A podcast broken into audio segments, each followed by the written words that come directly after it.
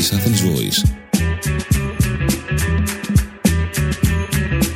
Γεια σας, είμαι ο Γιώργος Παυριανός και αυτό είναι το podcast Μυθικά Πρόσωπα. Σήμερα θα σας πω ιστορίες που έζησα με τον Βλάση Μπονάτσο. And along with it has come a new freedom of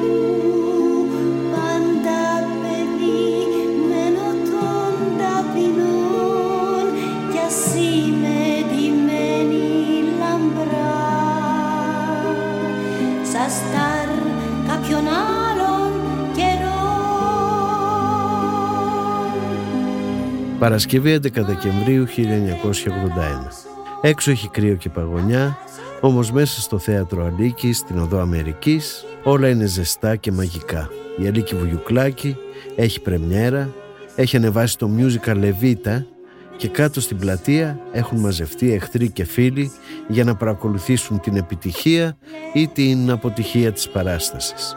Είμαι κι εγώ εδώ, μαζί με το φίλο μου Άρη Δαβαράκη, που τον έχει καλέσει προσωπικά η Αλίκη να έρθει, να δει την παράσταση και να γράψει στο περιοδικό Ταχυδρόμος που δούλευε τότε. Το ανέβασμα του έργου έχει στοιχήσει πολλά λεφτά. Οι φήμες λένε ότι κόστισε 40 εκατομμύρια δραχμές, ποσό μυθικό για την εποχή.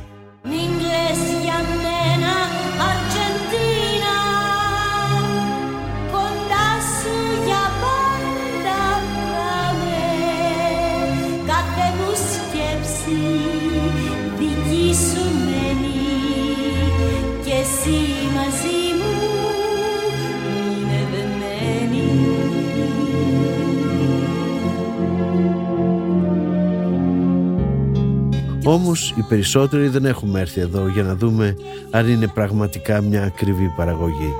Έχουμε έρθει να δούμε αν η Αλίκη θα τα καταφέρει να παίξει, να τραγουδήσει το ρόλο της Εβίτας και αν ο Βλάσης θα καταφέρει να βγάλει σε πέρας τον ρόλο του Τσε Γκεβάρα. Μέχρι τώρα η Αλίκη τα πάει περίφημα, ο Άρης που έχει δει την παράσταση στη Νέα Υόρκη με βεβαιώνει ότι είναι πολύ καλή. Βέβαια υπάρχουν και σημεία που δεν μπορεί να φτάσει φωνητικά. Και τότε δείχνει με το χέρι το λαιμό της σαν να θέλει να πει στο κοινό «Εδώ δεν μπορώ να πιάσω την νότα, είναι πολύ ψηλά για να τραγουδήσω».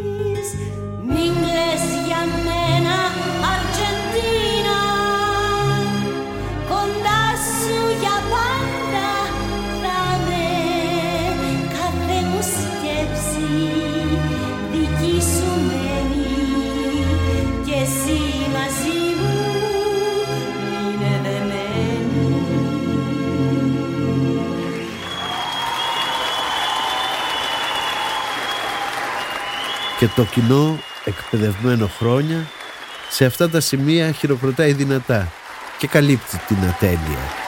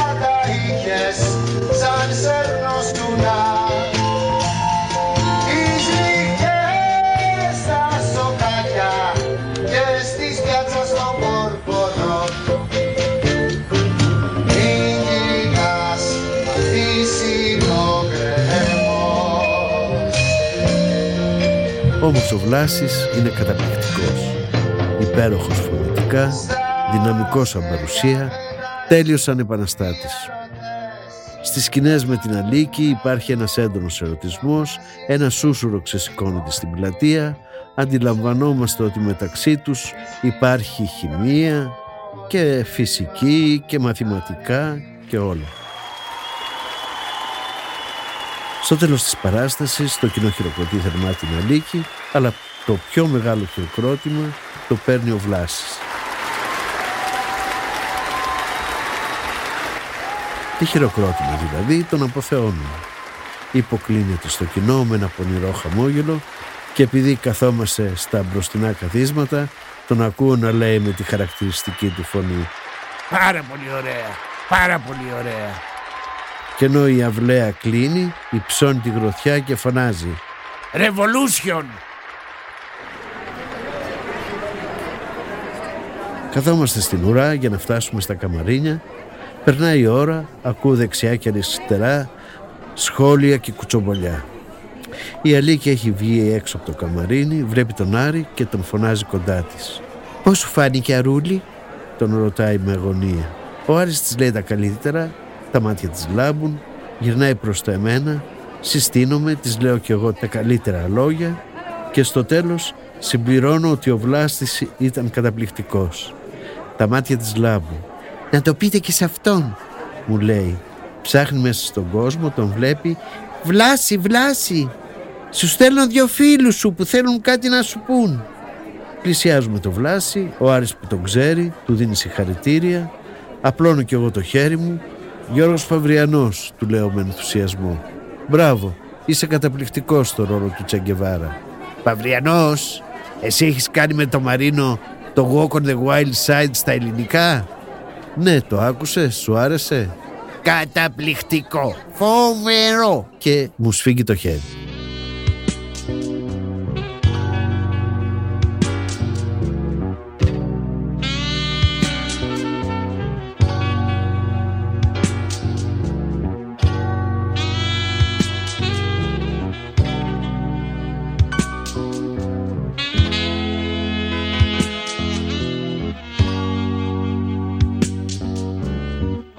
Άντρες στα μπαρ που ξενυχτάνε. Καμένα μάτια που κοιτάνε άντρες μες στους καπνούς χαμένοι.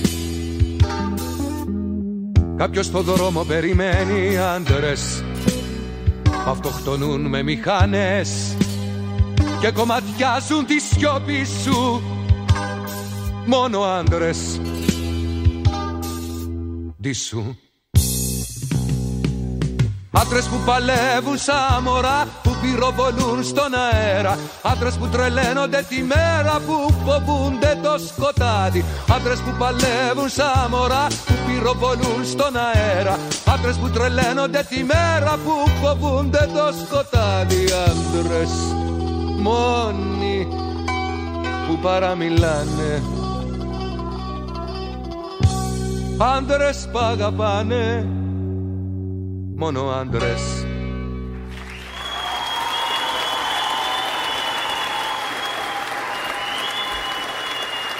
Δύο χρόνια αργότερα, φθινόπωρο, είμαι στο καμαρίνι του Γιώργου Μαρίνου, μόλις έχει τελειώσει το πρόγραμμά του και περιμένει τη Βουγιουκλάκη και τον Μπονάτσο που είναι ήδη ζευγάρι και έχουν έρθει να δουν το πρόγραμμα. Μπαίνουν, η Αλίκη είναι κούκλα, φοράει ένα μπλε ταγέρ και παίζει στα χέρια της ένα σημαίνιο κομπολογάκι. Ο Βλάσης, άνετος και χαλαρός, τους ξέρει όλους τα καμαρίνια, μέχρι και μένα με θυμάται από την πρεμιέρα της Εβίτας. Και όχι μόνο με θυμάται, αλλά με συστήνει και στην Αλίκη. «Να Αλίκη, αυτός είναι ο Παύρης, που έχει γράψει τους στίχους για το τραγούδι του Λουρίντ». «Πολύ ωραία στίχη, underground», μου λέει το Αλικάκι και μετά σκύβει και με ρωτάει. «Παύρης είναι το κανονικό σου όνομα» Όχι, Παυριανός είναι το κανονικό. Το Παύρης είναι κάτι σαν παρατσούκλι. Α, όπως εμένα με λένε Βουγιούκλο. Και κοιτάει τον Μαρίνο. Θα σε χρειαστώ για ένα έργο που θα ανεβάσω, μικρέ μου Παύρη. Γράψτε το τηλέφωνό μου. 7237 771. Ε, όχι και να μας κλέψεις και τους συνεργάτες βρε Αλίκη, λέει μισοαστία, μισοσοβαρά ο Μαρίνος, αλλά εγώ Έχω ήδη γράψει στην παλάμη μου τον αριθμό. Ο Βλάσης μου κλείνει το μάτι, μετά από λίγο φεύγουν. Μόλις κλείνει η πόρτα του καμαρινιού, ο Μαρίνος γυρνάει σε μένα και μου λέει με αγριεμένο ύφος. «Αν την πάρεις τηλέφωνο αυτήν, εμένα να με ξεχάσεις αγάπη μου». «Αστιεύεσαι» του λέω. «Τη βουγιούκλο να πάρω τηλέφωνο» καλύτερα να μου κοπεί το χέρι από τη ρίζα.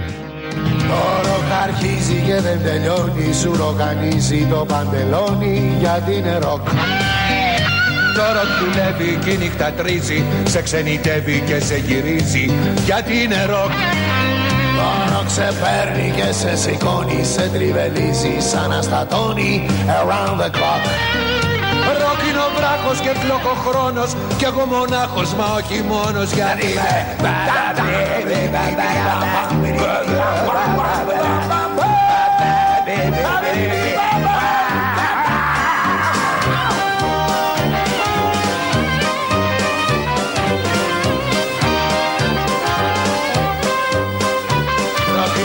βράχος και χρόνος Κι εγώ μονάχος μα όχι μόνος γιατί είμαι ροκ. Κάνει το ροκ ό,τι και να σε άμα δεν το έχεις να το φοβάσαι. Γιατί είναι;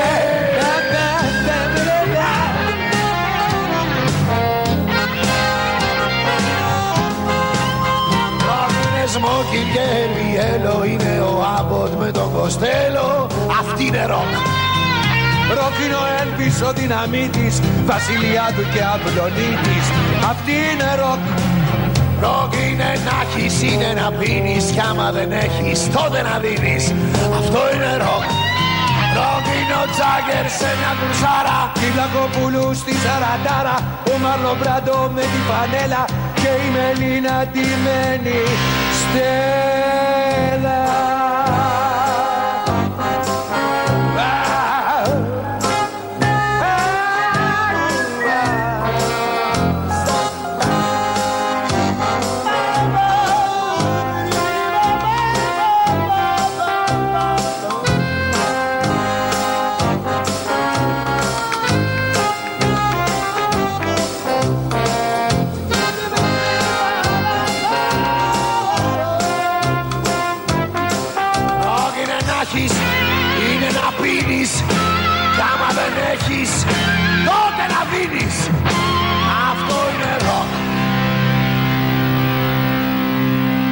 Γιατί το ροκ, ό,τι και να σε, άμα δεν το έχεις, να το φοβάσαι. Γιατί είναι, τι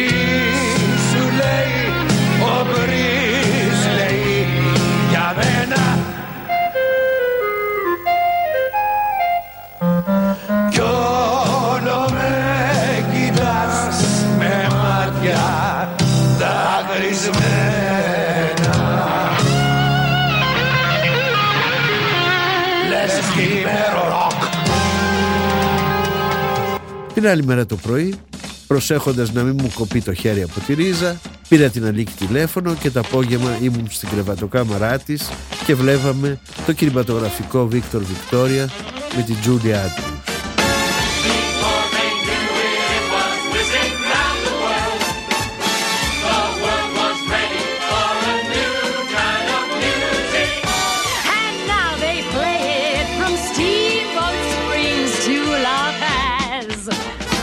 Winner.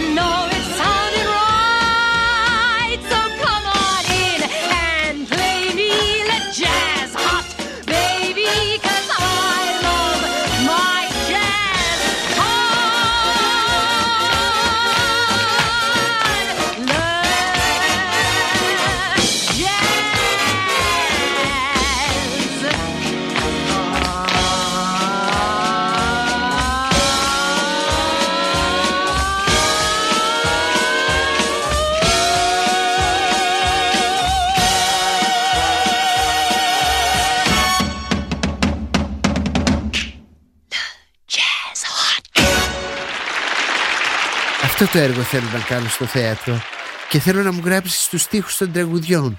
Τη μουσική θα την κάνει ο Θάνος Μικρούτσικος. Ο Βλάσης θα έπαιζε το ρόλο του γκάνγκστερ που ερωτεύεται τη Βικτόρια.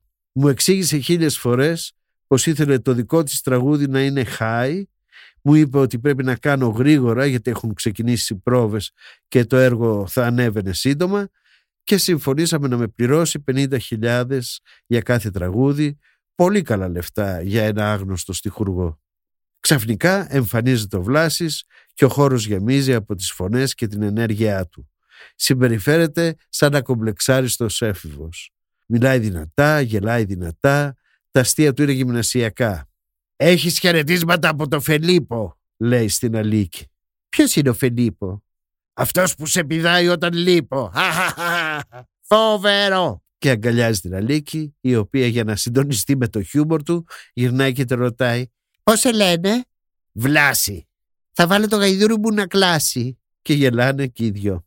Μετά πηγαίνουμε στην κουζίνα, ανοίγουμε ένα μπουκάλι βότκα, η Αλίκη φτιάχνει ψωμάκια με χαβιάρι και μας ταΐζει στο στόμα. Αν σου πούνε εκεί έξω πως η Αλίκη είναι τσιγκούνα, να τους πεις πως ετάιζε χαβιάρι μπελούγκα. Κατάλαβες μικρέ μου παύρη; Και μας αφήνει και πάει να ετοιμαστεί. Μα πώς έγινε και γνωριστήκατε με την Αλίκη, πότε τα μιλήσατε, πότε τα συμφωνήσατε, ρωτάω τον Βλάση που ετοιμάζει δυο βοτκίτσες. Η πρώτη γνωριμία με την Αλίκη Βιβλάκη είναι λίγο περίεργη και λίγο αστεία εντό εισαγωγικών θα έλεγα. Ε, δηλαδή με χιούμορ. Ε, ενώ γινόταν η πρώτη οδησία για την Εβίτα. Εγώ είπα χρόνια στην Αμερική. Και ο Μιχάλης Ροζάκης, ο οποίος ήταν ο μαέστρος παράστασης και χρόνια συνεργάτης της, είχαν κάνει το άνοιγμα μαζί και διάφορες άλλες δουλειές, το Καμπύρια και διάφορα άλλα τέτοια, της ε, πιπίλα το μυαλό, που λέμε έτσι λαϊκά, ότι αυτό το ρόλο του Τσε στην Εβίτα μπορούσε να το κάνει μόνο ο Βλάσος Μονάδο. Όπω της έλεγε, Μα πού είναι ελεύθερο Μονάδο και ποιος είναι Μονάδο, δεν είχε ιδέα τίποτα, δεν ήξερε καν. Και όταν κάποια στιγμή ήρθα για να δω τη μητέρα μου το 81, το τέλο του 81, με παρακάλεσε ο Ροζάκης να κάνουμε μια οντισιόν. Και για να βγει ασπροπρόσωπο επειδή συνέχεια έλεγε ο Μονάτσο και Μονάτσο και Μονάτσο και Μονάτσο. Και έγινε και η πρώτη γνωριμία, πολύ τυπικά. Φτάνουμε στην Πρεμιέρα, όπου βγαίνει από την κουίτα τη δεξιά, το θυμάμαι σαν τώρα, και βάζει και την κουρτίνα μπροστά για να την μένει η για να δει το ρέκβιεμ του να δει την αντίδραση του κοινού, συγγνώμη. Και παθαίνει πλάκα. Όταν τελειώνει η παράσταση και ερχόμαστε στην ώρα της χαριτούρα, βγαίνει ο Μακαρίτσος Περόνο ο Μαλαβέτας ο Δημήτρης, χαιρετάει. Βγαίνω εγώ σε. Χαιρετάω. Πέφτει το θέατρο και στην κυριολεξία πέφτει το θέατρο. Και μετά βγαίνει και η Εβίτα τελευταία, όπου το χειροκρότημα ήταν λίγο λιγότερο από το Τσέ.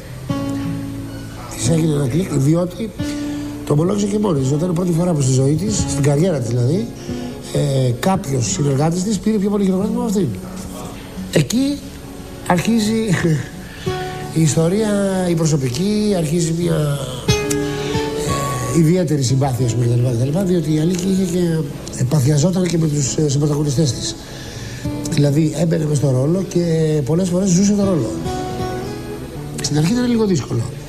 Γιατί είχε συνηθίσει να είναι αυταρχική, να είναι ε, εγωίστρια κτλ, κτλ. και να επιβάλλεται και στην προσωπική της σχέση όπως και στη δουλειά. Αυτά κάποια στιγμή κοπήκανε.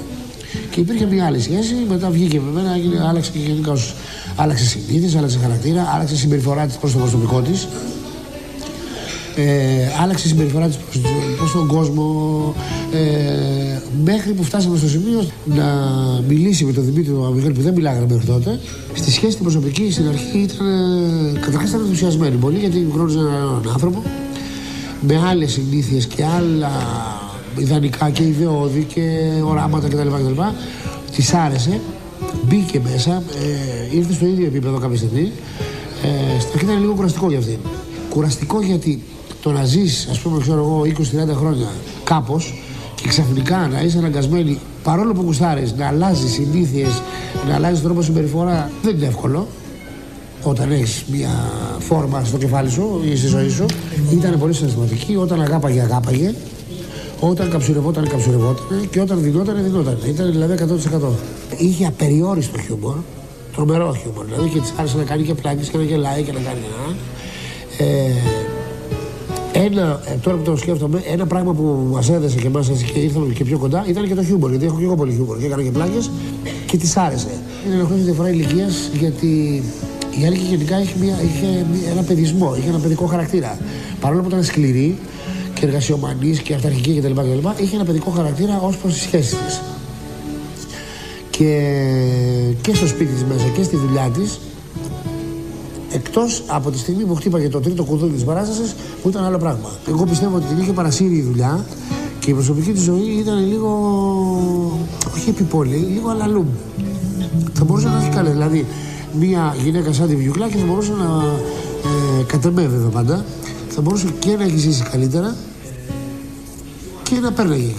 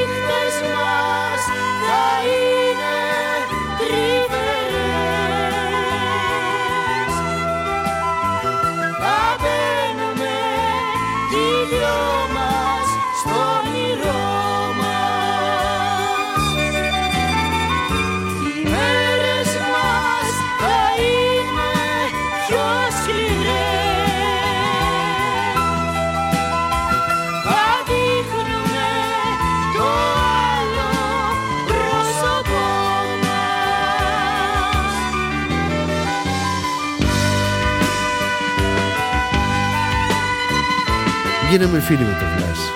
Ήταν τόσο ανοιχτόκαρδος, τόσο αισιόδοξος και χαρούμενος που ήθελα να είμαι συνέχεια μαζί του. Άρχισα να πηγαίνω έρχομαι στο διαμέρισμα της Αλίκης, δίθεν για δουλειά, αλλά στην πραγματικότητα για να έρθει η στιγμή που θα εμφανιστεί ο Βλάσης, η δουλειά να σταματήσει και να αρχίσει το κέφι και η χαρά.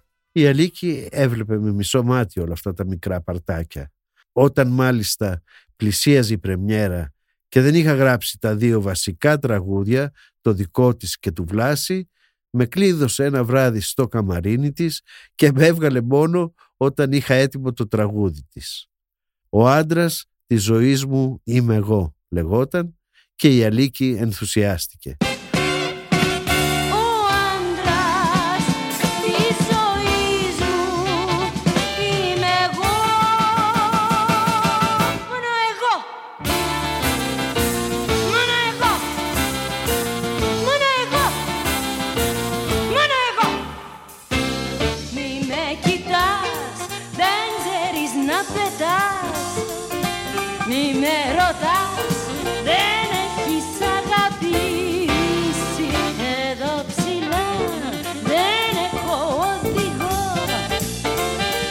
Εδώ ψηλά Δεν έχω άλλη λύση. Ο άντρας της ζωής μου Είμαι εγώ. Μόνο εγώ. Μόνο εγώ. Μόνο εγώ. Μόνο εγώ. Εγώ. Ο Βλάσης όμως στράβωσε. Ρε μαλάκα, τόσο καιρό πίνουμε παρέα, βγαίνουμε ξενυχτάμε, διασκεδάζουμε. Ένα τραγούδι για μένα δεν θα γράψεις να το ξεσκίσω.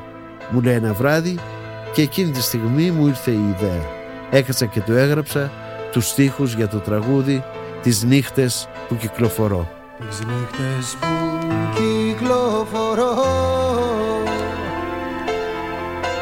για θύματα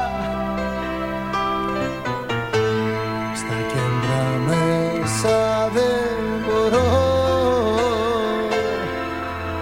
ενίγματα με βάζουν σε διλήμματα και προχωρώ. Με βάζουν σε διλήμματα και προχωρώ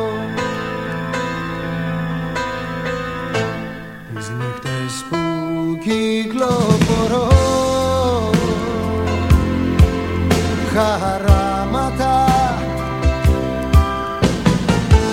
Στους δρόμους στείνουνε χορό. Φαντάσματα. Μου κλείνουν τα περάσματα και προχωρώ.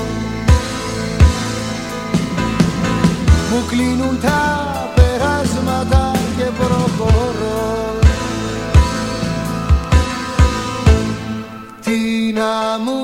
μου συμβαίνει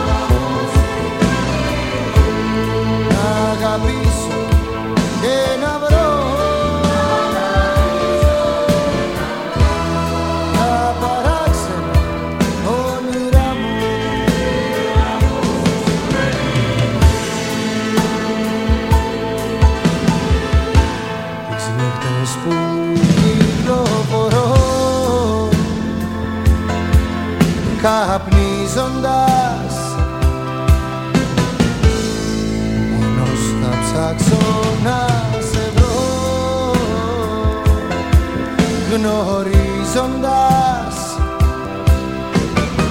Πως κάπου υπάρχει ορίζοντας και προχωρώ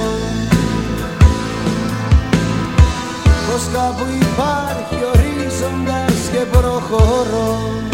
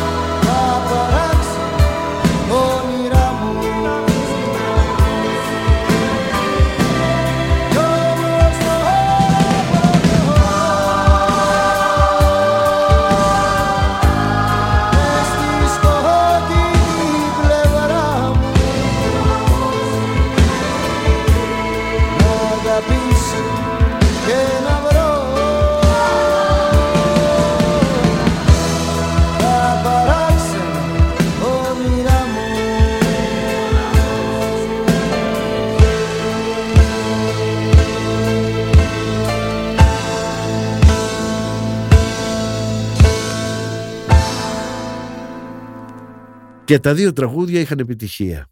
Η Αλίκη ήταν ευχαριστημένη, λίγο μετά την πρεμιέρα με φώναξε για να με πληρώσει. Λοιπόν, έχουμε τρία τραγούδια, προς 40.000 το τραγούδι, μας κάνει 120.000. Όχι Αλίκη μου, δεν τα υπολόγισες σωστά. Είχαμε πει 50.000 για κάθε τραγούδι. Με κοιτάει για λίγο ξαφνιασμένη, μετά μου χώνει 120 χιλιάρικα στο χέρι. Εντάξει, εντάξει είναι, μου λέει χαμογελαστά. Και τις βοτκίτσες σου ήπιες με το βρασούλι και το χαβιαράκι σου έφαγες, εντάξει είναι 120.000. Είχε αφαιρέσει όλα τα έξοδα για τα τσιγάρα, τα ποτά και τα ξενύχτια. Είσαι παιδί μου πειρασμός, σεισμός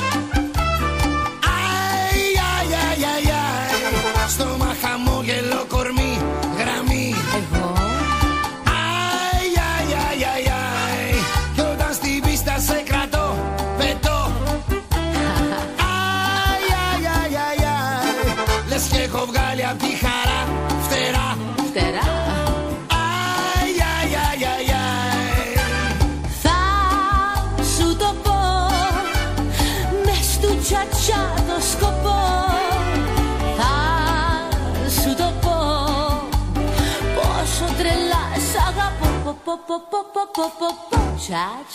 Είσαι παιδί μου πειρασμός, σεισμός Αι, αι, αι, αι, αι. Στόμα χαμόγελο κορμί,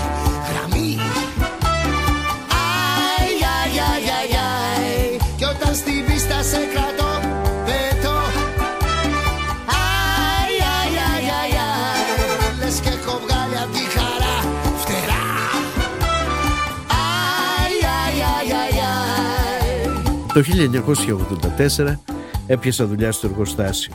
Ήμουν στην είσοδο και έκοβα εισιτήριο για αυτούς που άφηνε ο Άρης Δαβαράκης να μπουν μέσα.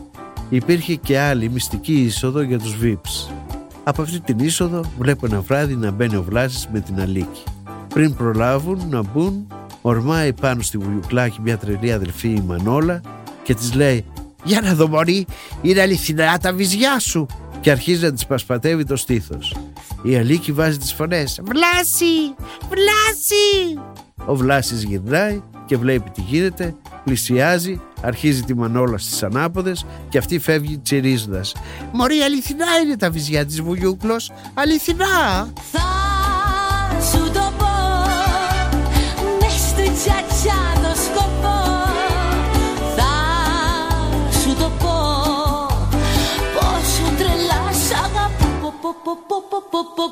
πο. Τσα, τσα, τσα. Είσαι παιδί μου πειρασμός, σεισμός Ναι Αι, αι, αι, αι, αι. Στόμα χαμόγελο Ώρες τα λες αυτά. γραμμή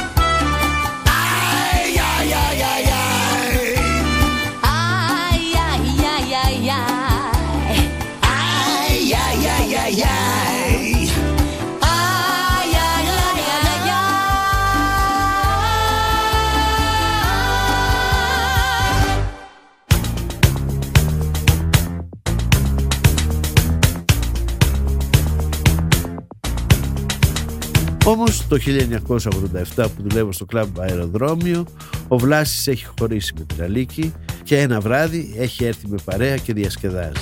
Ξαφνικά εμφανίζεται η Αλίκη, με χαιρετάει «Είναι και ο φίλος σου εδώ» με ρωτάει και δείχνει το Βλάση. Ο Βλάσης κάνει ότι δεν τη βλέπει, η Αλίκη τον πλησιάζει, του κάνει χαριτομενιές, μετά πάει στην πίστα και αρχίζει να χορεύει, να κάνει φούρλες, φιγούρες με αγνώστους. Αλίκη Saturday Night Fever. Στο τέλος της βραδιάς έρχεται ο Βλάσης στο ταμείο που δούλευε. Η Αλίκη θέλει να την πάω σπίτι. Θέλει επανασύνδεση, αλλά εγώ δεν γουστάρω. Θα έρθεις μαζί μας. Θα την αφήσουμε πρώτα αυτή και ύστερα θα συνεχίσουμε. Μα βρε Βλάση, δεν έχει μάχη ξεμπά. Είπα και δεν θέλω αντιρρήσεις.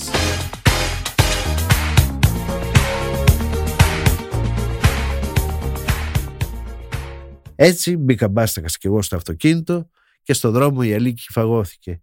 Μας ας αφήσουμε πρώτα τον Μαυρούλη και μετά αφήνει εμένα, έλεγε και ξανάλεγε, αλλά ο Βλάσης της έκοψε τη φόρα. Εκεί κατάλαβα ότι η σχέση είχε διαλυθεί οριστικά και δεν υπήρχε καμιά περίπτωση να τα ξαναβρούνε. Αφήσαμε λοιπόν την Αλίκη στο σπίτι της και μετά ξεκινήσαμε για άλλη μια τρελή νύχτα. Πώς ήταν αυτές οι νύχτες, σε ποια μαγαζιά πηγαίναμε και πού καταλήγαμε δεν είμαι σε θέση να σας πω με ακρίβεια. Ένα μεγάλο μέρος από αυτές τις αναμνήσεις έχει σβηστεί. Ευτυχώς που ο κοινός μας φίλος, ο DJ και ραδιοφωνικός παραγωγός Κώστας Ζήκος, τα θυμάται καλύτερα από μένα. Καλά, μην ορκίζεσαι. Και εγώ κάνω μεγάλη προσπάθεια μερικές φορές για να θυμηθώ αυτά που πρέπει. Και έχω και ένα δισταγμό. Είναι αυτά που, όπως έλεγε ο συγχωρεμένος ο Καραμαλής, πράγματα που λέγονται και δεν γίνονται και πράγματα που γίνονται και δεν λέγονται. Ένα κλασικό βράδυ του Βλάση, θα μπορούσε να είναι και τίτλος μυθιστορήματος αυτό, ή ταινία, όχι μικρού μήκους, πολύ μεγάλου μήκους θα ήταν αυτή η ταινία, γιατί αυτά τα βράδια δεν τελειώνανε ποτέ. Αυτός είναι και ο λόγος. Συνήθως υπήρχαν γυρίσματα. Τελείωνε γύρω στις 9. Εγώ τότε έμενα στην Αγίου Μελετίου, στο πατρικό μου. Ερχότανε με το αυτοκίνητο να με πάρει. Αυτός τότε έμενε στην Πλάκα, κάτω από τον Γιώργο τον Ασημακόπουλο. Αυτό το σπίτι ήταν κέντρο διερχομένων, όπως φαντάζεσαι. Έχεις έρθει και εσύ εκεί. Έχουν έρθει χιλιάδες άλλοι άνθρωποι γνωστοί και άγνωστοι. Σε αυτό το σπίτι λοιπόν πηγαίναμε για να ψιλοαράξει, να κάνει ένα ντους και μετά βγαίναμε. Και πηγαίναμε. Σημείωνε. Καλούα. Mercedes, αμφιθέατρο, king size, venue, privilege, κυρίως τα μαγαζιά που πηγαίναμε. Αυτά όλα μέχρι τις 3. Γιατί μετά τις 3 πηγαίναμε σε άλλα τόσα που δυστυχώς δεν θυμάμαι τα ονόματά τους να σου τα πω γιατί ήταν δύσκολη εκείνη η ώρα. Και ήταν μαγαζιά που ανοίγανε για πολύ λίγο, μαγαζιά που κλείνανε μετά από πολύ λίγο επίσης. Θυμάμαι ας πούμε ένα βράδυ σε ένα after που είχε ανοίξει ο Σαλιάρης στο υπόγειο του Πάρκ όταν άρχισαν να βομβαρδίζουν οι Αμερικάνοι και ήταν η πρώτη η ζωντανή σύνδεση με τον πόλεμο που είχε κάνει το CNN. Εκείνο το βράδυ συναντήσαμε εκεί τον Παύλο Σιδηρόπουλο, ο οποίος μας έλεγε ότι είχε καθαρίσει από όλα. Ήταν ευτυχισμένος και ερωτευμένος. Και την άλλη μέρα το πρωί με παίρνει ο Βλάση και μου λέει: Τα μαθέ. Του λέω: Τι έγινε; Πέθανε ο Παύλος, μου λέει. Του λέω: Πώς πέθανε; Πήγε στο σπίτι της γκόμενάς του, έκανε ό,τι έκανε και τον βρήκανε ξερό. Αυτό ήταν μια βραδιά όχι χαρακτηριστική. Δεν πέθανε ο κόσμος κάθε φορά που βγαίναμε έξω, αλλά στο λέω χαρακτηριστικά. Υπήρχαν και μπουζούκια, βέβαια. Μαζονάκι, ο οποίος ήταν και φίλος κολλητός και πηγαίναμε συνέχεια. Υπήρχε ένα σκυλάδικο στη Συγκρού, ας πούμε, που φεύγαμε χαράματα από εκεί. Σκυλάδικο VIP, αν θυμάμαι καλά. Αλλά τα βασικά μπουζούκια που πηγαίναμε ήταν ο Μαζονάκης και ήταν και ο Σφακιανάκης, τον οποίον τότε τον θεωρούσαμε συμπαθή και φωνάρα. Φωνάρα παραμένει, συμπαθής δεν είναι πλέον και πηγαίναμε συχνά στα μαγαζιά του. Ο Βλάσης είχε καταπληκτικές επαφές από ταξιτζίδες, περιπτεράδες, κογρίτσια και αγόρια που κάνανε πιάτσες, του φωνάζαν όλοι, τους φώναζε, χαιρετιόντουσαν και μας δίνανε πληροφορίες. Θυμάμαι χαρακτηριστικά, έχουμε πάει σε ένα μαγαζί στις Τζιτζιφιές που εγώ ξεβρακώνομαι και αυτός με ντύνει. Όλο το βράδυ γινόταν αυτή η ιστορία. Γιατί ήμασταν, διατελούσαμε ευθυμία όπως καταλαβαίνεις. Υπήρχαν πολλά τέτοια σκηνικά. Και συνήθως καταλήγαμε μετά από όλα αυτά σε κάποιο σπίτι, ή στο δικό μου, ή στο δικό του. Τι καταναλωνόταν κατά τη διάρκεια αυτών των εξόδων, αυτό που φαντάζεσαι. Πολύ αλκοόλ. Αν είχε αντοχή, δεν υπήρχε αυτό το πράγμα. Αυτό δεν, δεν το έχω ξανασυναντήσει. Την ώρα που όλοι τα φτύνανε, αυτός ξεκίναγε από την αρχή. Είχε φοβερή ενέργεια. Αυτός ο άνθρωπος ήταν, ε, τι να σου πω, ένα power bank κανονικό. Δεν, δεν τελείωνε ποτέ, δεν, ξω, δεν ξοδευόταν η ενέργειά του ποτέ. Ήταν ασύλληπτο αυτό το πράγμα. Και βέβαια αστήρευτο χιούμορ, το ξέρεις κι εσύ, μεγάλη έμπνευση, φοβερή ζεστασιά, πολύ συνέστημα, όλα αυτά μαζί. Δεν μπορούσες να τον αφήσεις. Όχι, δεν μπορούσες να τον αφήσεις. Ούτε όμως και ο Βλάσης σε άφηνε. Έτσι συνεχίσαμε να είμαστε φίλοι και να κάνουμε παρέα και μετά το χωρισμό του με την Αλίκη. Κάποια στιγμή, το 1991, ξεκίνησαν οι απαράδεκτοι. Εδώ ο Βλάσης βρήκε το ιδανικό πλαίσιο για να παίξει αυτό που ήξερε πολύ καλά, τον εαυτό του. Είχε τεράστια επιτυχία, οι ατάκες του έμειναν θρηλυκές. Θυμάσαι πως είπε η Δαμανάκη τελευταία φορά τον Μπούς; Πώς; Πλανητάρχη. Αχ, ναι, βέβαια. Αυτά. Ξεχάσαμε κανέναν άλλον; Για το Γέλτσιν δεν είπαμε τίποτα. Αχ, ναι. Εγώ νομίζω πως αυτός είναι η μορφή του 20ου αιώνα. Τι νομίζω ότι είναι δύσκολο να πλακώσει με τις κόμενες; Ε, τι είναι εύκολο, το έχεις ξαναδοκιμάσει. Όχι, θα το κάνω τώρα. Κάτσε καλά, ρε πολλά. Κάτσε καλά, ρε μαλάκα, τι βάρας, ρε. Ε, κάτσε! Καλά κύριε Βαρόκα, είσαι πελώριος. Έλα, Δήμητρα. Βαροκάρα. Άμα αρχίζει η αδερφή ο Άννα να προσεύσει, δεν τη σταματάς. Έχει πολλές αμαρτίες, ε. Εκατομμύρια! Μουρόχο απλώς αλλά την γνωρίσει θα του φύγουν τα καπάκια. Γιατί τι είναι πια αυτή και δεν του φύγουν τα καπάκια; Είναι μία αυτή. Ε, καλά, μία είναι, δεν είπα ότι είναι δύο, αλλά τι είναι; Φοβερή περίπτωση. Βλάση, Ναι, θέλω να μιλήσουμε πολύ σοβαρά. σοβαρά. Βλάση, σκέφτομαι να παντρευτώ. Δεν είναι κακή ιδέα. Έχεις βρει τίποτα καλό; Έχω βρει. Ποιον; Εσένα. Πώς; Πώς; Α, μην ξεχάσεις να πάρεις την Κασταντίβα. Γιατί; Τρελαίνεται για Κασταντίβα. Έβαλα κωδικούς μου ανθρώπους και μάθανε ότι μόνο Κασταντίβα ακούει. Τι λες, ρε παιδί μου; Βέβαια. Το ξεχάσεις, ε. Ναι, ναι. ναι. Κασταντίβα. Κασταντίβα, ναι. Τέρμα, ε. Ναι. Κασταντίβα. Κασταντίβα. Κασταντίβα. Ε, Κασταντίβα, ας μη σκο- Φίλιο μου σκίσαμε, θα το πάρουμε το σκάφος, θα οργώσουμε τις θάλασσες με το σκάφος. Σιγάρα μεγάλε, μια ζωή περιμέναμε το σκάφος. Σε να το δώσουμε. Τι έγινε ρε φίλιο, δεν θα το μοιραστούμε το σκάφος; Ποιος είναι ο κύριος; Ο άντρας μου. Ο άντρας σου; Πάει το σκάφος. Et je suis venu comme morphologie de mes et trompus. Απέσια προφορά για γυναίκα. Ναι, για πες τα εσύ καλύτερα. Εγώ θα μιλήσω με προφορά. Εγώ είμαι άντρας, κορίτσι μου. Να σας πω, για ηρεμήστε λίγο και εγώ άντρας είμαι, ακούστε με. Ναι. Δώστε προσοχή. Ναι. Je m'appelle Vlasi, ça commande à Boltu.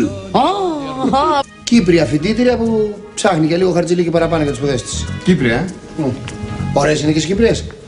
Μπα, ναι, δεν με ενθουσιάζουν. Κωνσταντίνα όμως ωραία γυναίκα είναι. Κωνσταντίνα είναι από την Κύπρο. Την Κύπρο; Ναι, ωραία γυναίκα. Καλά. Και η Βύση, γυναικάρα. Ναι, την Κύπρο. Την Κύπρο. Ναι. Ο Καρβέλας από την Κύπρο είναι; Δεν νομίζω. Πού είναι; Άσε με ρε Βλάση να δουλέψω τώρα, ασχοληθώ από που είναι ο Καρβέλας. Καλά, με συγχωρείς. Δεν μπορούσαμε να έχουμε λίγο μαρουλάκι να κατέβει το ζώο. Πώς θα κατέβει Πού μόνο; να το βρούμε το μαρούλι δηλαδή, πού να το βρούμε; Μαρούλη σου ζήτησε, δεν σου ζήτησε κανένα τάνκερ. Τι θα πει πάψε. που να το βρεις; Μην ανακατεύεσαι, Βλάση. Καλά, με συγχωρείς. Τι είναι τούτο εδώ. Γυαλί στο χέρι του καλού μου. Ήταν φαρμάκι. Βλέπω το άκερο του τέλος. Βλάση κοιμάσαι; Πώς; Όχι. Θα συνέχισε πιο σιγά λίγο. Για να μην ξαναφεί την τάπα του νερού έξω από το ψυγείο. Αλλού η τάπα, αλλού τα μπουκάλια. Τι εγκαταστασία είναι αυτή εδώ μέσα. Μπορείς σε παρακαλώ να μην ασχολείσαι μαζί μου; Όχι, δεν μπορώ. Δεν μπορείς γιατί δεν έχεις τίποτα ενδιαφέρον να κάνεις. Σοβαρά, έχω χίλια ενδιαφέροντα. Για πες μας ένα. Δεν μου έρχεται κανένα πρόχειρο τώρα. Ναι, βρες όμως κάτι να ασχοληθείς, γιατί εγώ σε συχάθηκα. Με συχάθηκες; Ναι, σε συχάθηκα και θα σου πετάξω την μπάλα στα κεβάλι. Πώς μιλά σε μένα έτσι. Ιστερικέ. Φεύγω τώρα. Όχι, φεύγω. Όχι, μη φύγεις. Πλάση, πού πας; Πού πας, φεύγω. Πού πάει, φεύγω. Πού πάει τώρα; Φεύγω. Όπα μεγάλη, τώρα αγγυλώθηκες. Εγώ τώρα περνάω πολύ ωραία εδώ μέσα, ρε. Ναι, και εγώ αρχίζω και την καταβρίσκω. Για βάλτε ρε παιδιά κανένα τραγουδάκι τώρα μπας και γίνει κανένας ζημιά, κανένα σαματάκι. Ζαπ! Καλά, ούτε μέσον χρειαζόμαστε ούτε τίποτα. Θα σκίσουμε. Δεν υπάρχει καμία περίπτωση. Μόνο που ζεστάθηκα λίγο. Ναι, έλα εδώ. Μπράβο, μωρό μου, καλά έκανες και ζεστάθηκες. Και εγώ ζεστάθηκα λίγο. Για εδώ. Μπράβο, ποινιό μου. Εγώ νύσταξα, θα την πέσω. Σε ποιον; Πάντως σε σένα όχι. Γιατί τι έχω εγώ δηλαδή; Ε, είσαι φίλη μου. Α, ναι, κάτι. Όχι ότι είμαι χάλια, γιατί δεν το λες γι' αυτό. Α. Ναι, έχεις δίκιο, πως και εσύ είσαι φίλος μου. Εμείς οι δύο ποτέ. Ποτέ εμείς. Ποτέ. Ποτέ. Βλάση, ποτέ, ποτέ, ποτέ. Ποτέ. ποτέ. Κόλλα το. Άστο, δεν ξέρεις τι γίνεται κανένα φορά. ε. Και πώς σε λένε; Πώς με λένε, ε; Βλάση με λένε. Εσένα πώς σε λένε; Εμένα με λένε Μαριλού. Μαριλού, τρομερό. Να σου πω να σου αφιερώσω ένα τραγουδάκι. Ε, αφιέρωσέ μου. Η Μαριλού μας η μικρή ήταν λιγαριά και δεν ήταν κύπαρισή. Μου λέει ότι δεν είναι ξένος ο άνθρωπος. Δεν θέλω. Είναι μισός Αγγλέζος, μισός Ισπανός. θέλω. Half and half. Half and half. Half and half. Δεν θέλω half and half, παιδί μου. Μα είναι half and half. Έλληνα θέλω, πες του. Oh, excuse me. What's your name? Έλα μωρέ πίτα, πάψε λίγο πια σαν τα μας Βλάση. V-L-A-S-S-I-S. Βλάση.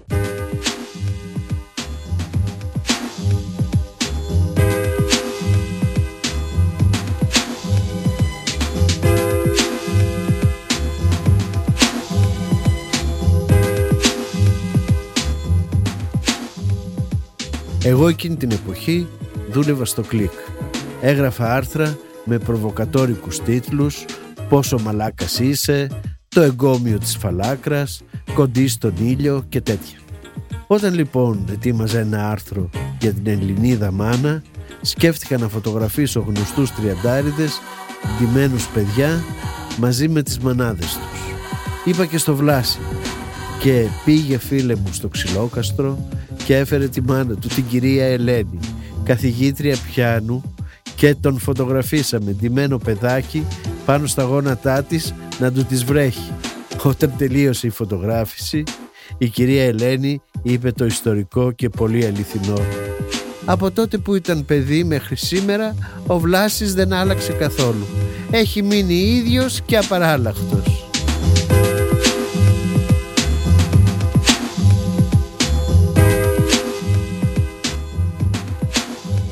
Μια μέρα με παίρνει τηλέφωνο η Δήμητρα Παπαδοπούλου. Σου έχω γράψει ένα ρόλο για να παίξεις τους απαράδεκτους. Θα κάνεις ένα σκηνοθέτη του θεάτρου, τον Ζούλοβιτς. Μου έστειλε με φάξ το σενάριο.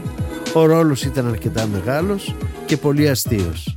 Την ημέρα του γυρίσματος με παίρνει τηλέφωνο η φίλη μου Φρόσοράλη που ήταν και παραγωγός της σειράς. Παύρη μου αφού μένεις του Φιλοπάπου μήπως μπορείς να περάσεις από την πλάκα να πάρεις το βλάσι και να έρθετε μαζί; Με τα χαράς Φρόσο μου. Άμα δεν σου απαντάει μη φύγεις να μπεις μέσα στο σπίτι να ψάξεις όλα τα δωμάτια στο μπάνιο γιατί κρύβεται. Φεύγω πάω στην πλάκα ο Βλάσης έμενε σε ένα δίπατο σπίτι από πάνω έμεινε ο σκηνογράφος Γιώργος Ασημακόπουλος και από κάτω ο Βλάσης. Χτυπάω, ξαναχτυπάω, τίποτα. Άκρα του τάφου σιωπή. Ανεβαίνω πάνω, ο Ασημακόπουλος μου τα μάσαγε. «Ε, μπορεί να είναι μέσα και να μη σε ακούει, μου λέει. Ξέρω ότι έχεις τα κλειδιά του σπιτιού του, μου το είπε η Φρόσο. Άνοιξε να δούμε, μπορεί να έπαθε κάτι. Με μισή καρδιά, ο Ασημακόπουλος κατεβαίνει, ξεκλειδώνει, μπαίνουμε μέσα, παντού ησυχία, ψάχνω στα δωμάτια, στο μπάνιο, πουθενά ο Βλάσης. Κάποια στιγμή βλέπω να βγαίνει καπνός από την τουλάπα. Την ανοίγω και τον βλέπω μέσα να καπνίζει του καλού καιρού. Surprise! λέει σαν παιδί που έχει κάνει σκανταλιά και το πιάσανε στα πράσα.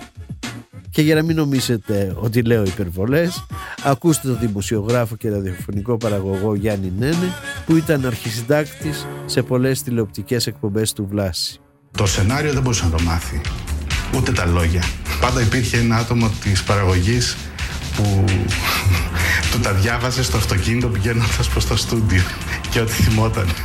Ε, γιατί πρέπει να πω ότι ε, υπήρχε μια ειδική ομάδα κρούσης στην παραγωγή που έτρεχε να βρει το Βλάση όπου μπορεί να είχε αποκοιμηθεί. Πολλές φορές ο Βλάσης κρυβόταν για να μην τον βρει αυτό το συνεργείο και τον πάνε σηκωτό στο στούντιο για γύρισμα και έτσι περνούσε τη νύχτα του στην κρυψώνα του που μερικές φορές ήταν η ντουλάπα του. Πάντως από τη στιγμή που τον ανακάλυψα μέσα στην τουλάπα έκανε στα γρήγορα ένα μπάνιο, ντύθηκε, ετοιμάστηκε σε χρόνο ρεκόρ, ήρθε ένα αυτοκίνητο που το είχε στείλει Φρόσο και ξεκινήσαμε για την Παιανία στο στούντιο Άτα. Στο δρόμο κάναμε πρόβα το ρόλο μας. Όμως όταν φτάσαμε τρεις ώρες αργότερα από την καθορισμένη, η Δήμητρα είχε αλλάξει το σενάριο, είχαν γυρίσει τις δικές τους σκηνές και μας περίμεναν να παίξουμε και το δικό μας κομμάτι, το οποίο όμως είχε συρρυκνωθεί σε μερικές ατάκες. Κάντε μου λες σοβαρά πράγματα τώρα αυτά. Θα συνεταιριστεί, λέει ο Βλάσης με έναν άγνωστο για να ανοίξει δραματική σχολή. Όχι, παιδί μου, είναι πολύ φερέγγιος, δεν είναι άγνωστος. Και ό,τι και φερέγγιος να είναι αγόρι. Μια δραματική σχολή δεν είναι κερδοφόρο επιχείρηση. Μα τι λες τώρα, ξέρεις πόσα ψώνια υπάρχουν, γι' αυτό πρέπει να μας βοηθήσει να πάρει την άδεια η σχολή. Α, δεν έχει άδεια η σχολή; Όχι, ακόμα είναι νεοσύστατη. Πρέπει να γίνει ένα τμήμα από ταλαντούχους, να δώσει εξετάσεις, να μας δώσει το Υπουργείο την άδεια. Καλά, και δεν έχει κανένα μαθητή ακόμα; Πώς δεν έχει, αν έχει, λέει. Έναν, αλλά πολύ ταλαντούχο. Σαν έτοιμος από καιρό, σαν θαραλέος, σαν που ταιριάζει που αξιώθηκες μια τέτοια πόλη, αποχαιρέτα την την Αλεξάνδρεια που χάνεις. Καλά, είναι πολύ κακός, ε. Δεν πειράζει, έχει πληρώσει τη διδάκτρα. Αγόρι μου, είσαι πάρα πολύ καλός. Πήγαινε όμως τώρα και έλα σε 5-6 μέρες που θα έχουμε διοργανώσει ένα τρομερό τμήμα. Δεν μου έχετε πει ποιοι άλλοι διδάσκουν. Εδώ διδάσκουν σπουδαίοι δάσκαλοι. Η κυρία Αρώνη, η κυρία Χατζιαργύρη, ο κύριος Αντωνόπουλος, ο κύριος Στανισλάβσκι και άλλοι καλλιτέχνες. Ποιοι άλλοι; Ε, Θες και άλλους; Όλο είναι στο Λίβιο, σου κάνει; Μα ο Λόρε Ολίβια έχει πεθάνει. Ναι, γιατί άμα ζούσε θα έρχονταν να διδάξεις ένα. Και δεν μου λες, είναι καλός αυτός που θα φέρει να διδάξει. Καλά, σου λέω δεν υπάρχει καλύτερος δάσκαλος στην Ελλάδα. Δηλαδή. Ε, έχει περάσει από actor studio, έχει διδάξει τον Τελείρο. Διάφορα. Τι μου όμως, παρακαλώ. Εσένα τώρα πώ σου πήγε η ιδέα να κάνει δραματική σχολή. Ενδιαφέρομαι για το θέατρο. Και επειδή κανείς δεν κάνει κάτι γι' αυτό, είπε να ασχοληθώ εγώ. Εσύ πώς και έτσι ενδιαφέρθηκες; Εγώ πάλι έχω ακούσει ότι στις δραματικέ σχολές περνάνε οι ωραιότερες γκόμενες. Είναι αλήθεια. Αλήθεια είναι. Ωραία. Παρακάλα μόνο να δεχτεί ο φίλος μου, τίποτα άλλο δεν σου λέω. Να δούμε το πρώτο κομμάτι, κύριε Διευθυντά. Παρότι η δραματική σχολή δεν θα θέλαμε να σας δείξουμε κάτι συμβατικό. Γι' αυτό τα παιδιά θα παίξουν απόψε το Ρωμαίο και την Ουλιέτα σε μια πιο μοντέρνα άποψη. Πάμε, παιδιά! Δεν ευχαριστήθηκα εκείνο το γύρισμα. Περίμενα να γίνει με γέλιο και χαρά και έγινε με άγχος και εκνευρισμό. Φέτος όμως που προβλήθηκαν ξανά τα επεισόδια των απαράδεκτων, ξαναείδα μέρα και το Βλάση πριν από 30 χρόνια και από τη μια συγκινήθηκα για τον αλήπητο χρόνο που δεν αφήνει τίποτα όρθιο και από την άλλη γέλασα με το χιούμορ και την τρέλα εκείνης της εποχής. There is no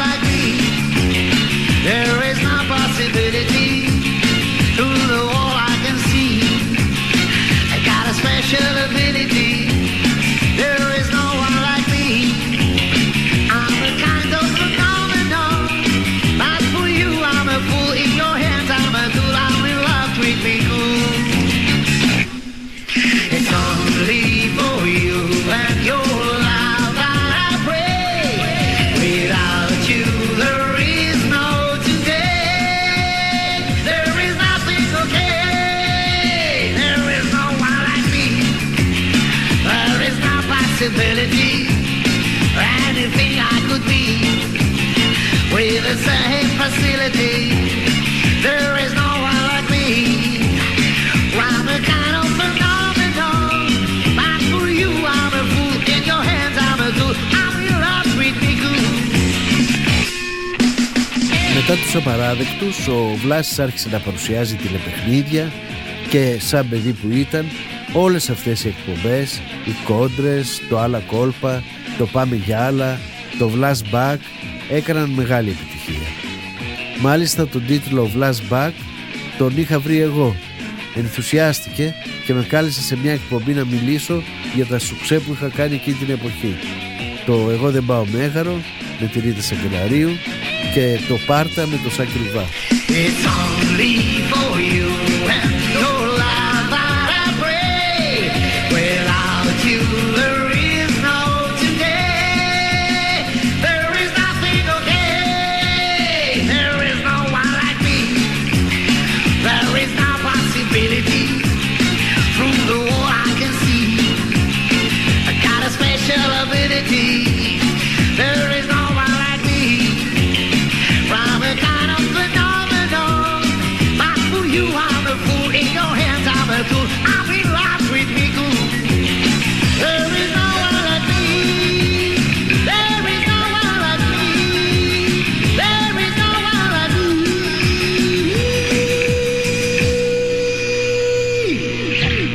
There is no one like me. Θέλω να μου κάνεις τα ελληνικά το Rocky Horror Show. Να το παίξουμε μαζί με το Ρουβά. μου έλεγε συχνά. Κάποια στιγμή είπα να κάτσω να το φτιάξω.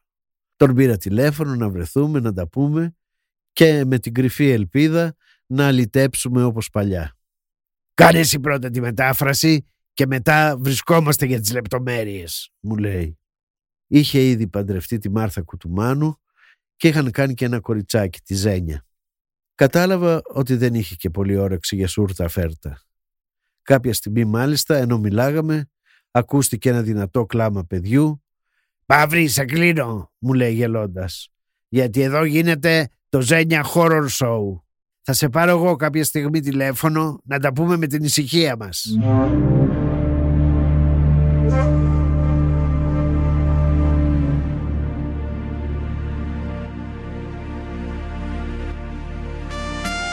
Θα σκεφτόμουν όλα αυτά εκείνο το φθινοπορεινό πρωινό του 2004 στο πρώτο νεκροταφείο. Ο Βλάσης είχε πεθάνει όχι από κάποια κατάχρηση, όχι από κάποια αρρώστια, όχι από κάποιο ατύχημα, αλλά από μια αποφρακτική ειδηματώδη λαρεγκίτιδα. Είχαμε μαζευτεί όλοι οι φίλοι του για να τον αποχαιρετήσουμε. Μαζεύεται πλήθος, φωνές στην πλατεία Παρέα με έναν ήλιο που καίει Χαρούμενες φάτσες, παιδιά στη γωνία Εκεί που ο γαρίφαλος λέει Τα πρόσωπα λάμπη, τα λόγια σοφά Η αγάπη, ποτάμι που ρέει Τους λέει τα δικά του και σαν τελειώσει Ο κόσμος γελάει, κλαίει. Σχολείο δεν πήγε, οι γνώσεις του λίγες Μα πλούσια πολύ η ψυχή του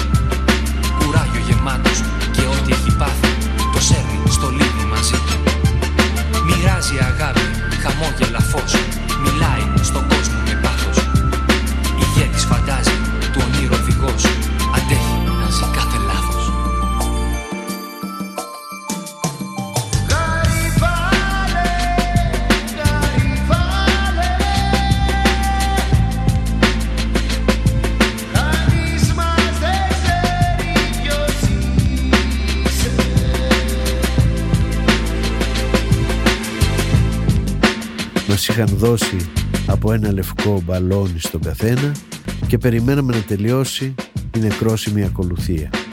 Ήμουν κοντά στον τάφο της Αλίκης, κρατούσα το λευκό μπαλόνι και σκεφτόμουν πως οι παρές και τα ξενύχτια και οι καταχρήσεις και οι διασκεδάσεις δεν θα είναι πια το ίδιο χωρίς το βλάση.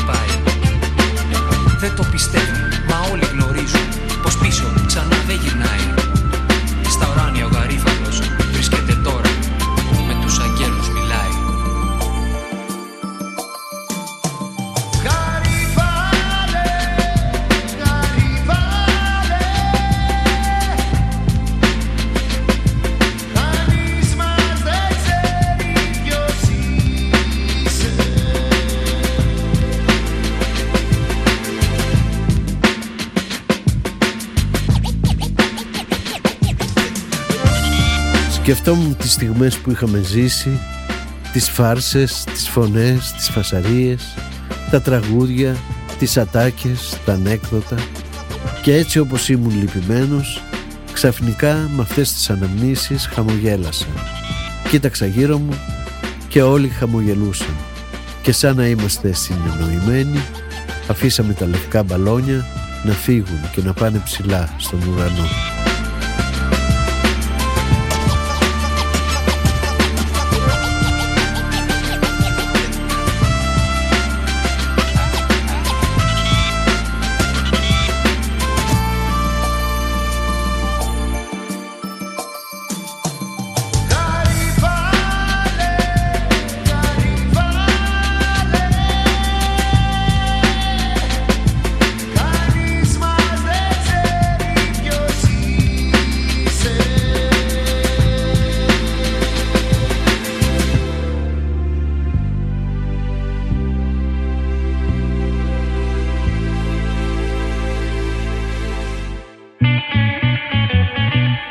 Ήταν το podcast Μυθικά πρόσωπα με τον Γιώργο Παυριανό. Αφήγηση σκηνοθετική επιμέλεια Γιώργος Παυριανός. Η ηχογράφηση έγινε από τον Άκη Μπελή στα Earth Sound Studios. Ήταν ένα podcast από την Athens Voice. Μπορείτε να ακούσετε τα podcast της Athens Voice στο athensvoice.gr και στο Spotify, στο Apple Podcast και το Google Play Music.